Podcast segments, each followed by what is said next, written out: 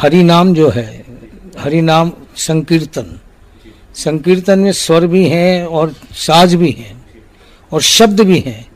इसको साफ़ साफ़ भाषा में कहते हैं एक साउंड थेरेपी साउंड थेरेपी में ही वो ताकत है कि व्यक्ति को उस समय विचार शून्य कर देती है। जैसे हम विचार शून्य होते हैं, उस समय के लिए सारी दुख तकलीफ़ हम भूल जाते हैं। अब जिसकी ये साउंड वेव अंदर तक चली जाती है और बार बार में मान लो वो घंटा बजता रहता है साउंड वेव वाला उतनी देर वो दुख भूला रहेगा। हरि नाम मैं फिर बोल दूँ कि किसी प्रकार का कष्ट मिटाने वाला नहीं, लेकिन जैसे ऑपरेशन के पहले मार्फिया का या एनिस्थीसिया का इंजेक्शन दिया जाता है, उसका काम रोगी का दर्द खत्म करना नहीं, दर्द के एहसास को ख़त्म करना है।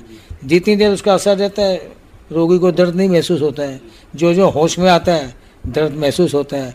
जो जो हम हरि नाम से दूर जाते हैं, दुख, दर्द और क्लेश हमारे साथ तो लगे हुए हैं ही। बस वो उभर जाते हैं। जितनी देर उस दायरे में है भूले रहते हैं। मान लो ये कलयुग की बरसात हो रही है।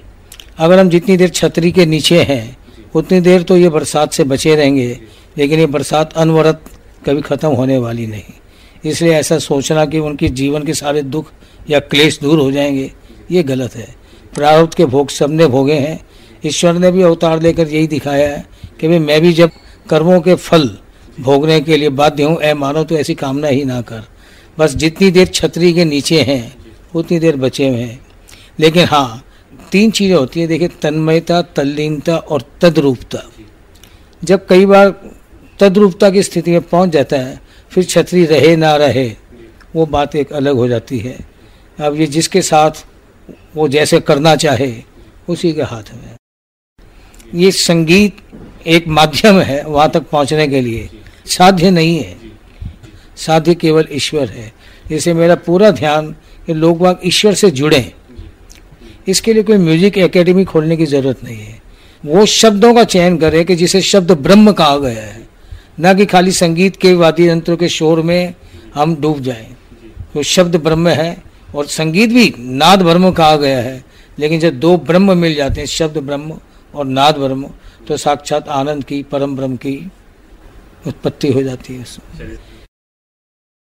इसका मुख्य आधार संगीत और शब्द की दो चीज़ें। जब खाली नाद के ऊपर ज़ोर दिया जाता है संगीत के ऊपर हम्म। तो व्यक्ति तनाव मुक्त तो हो सकता है लेकिन हृदय ग्राही नहीं हो सकता। जी। खाली शब्दों का बल हो हम्म। संगीत की मिठास ना हो हम्म। तो माइंड पे असर डालेगी वो। दोनों को रिझाने के लिए संगीत भी चाहिए नाद और शब्द।